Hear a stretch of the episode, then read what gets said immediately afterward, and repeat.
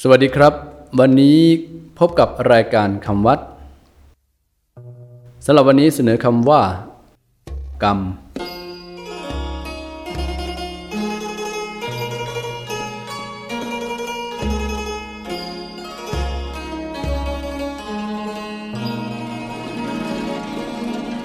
คำว่ากรรม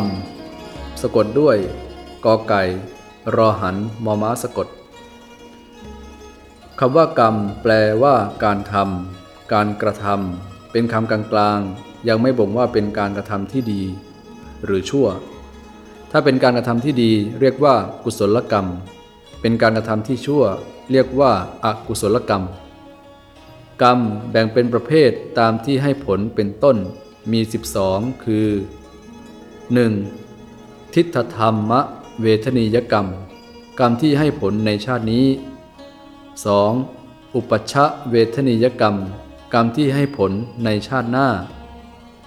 3. อปปาราประเวทนียกรรม กรรมที่ให้ผลในชาติต่อต่อไป 4. อโหสิกรรม กรรมที่ให้ผลเสร็จแล้ว 5. ชนกกรรม กรรมที่แต่งให้เกิด 6. อุปัฏฐามภกกรรม กรรมที่สนับสนุน 7. อุปปีรกกรรม กรรมที่บีบคั้น 8. อุปฆาตกรรม กรรมที่ตัดรอน 9. คารุกรรม กรรมที่หนัก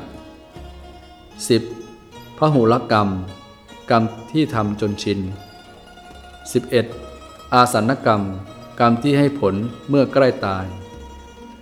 12. กตัตตากรรม กรรมที่สักแต่ว่าทำ สำหรับวันนี้ สวัสดีครับ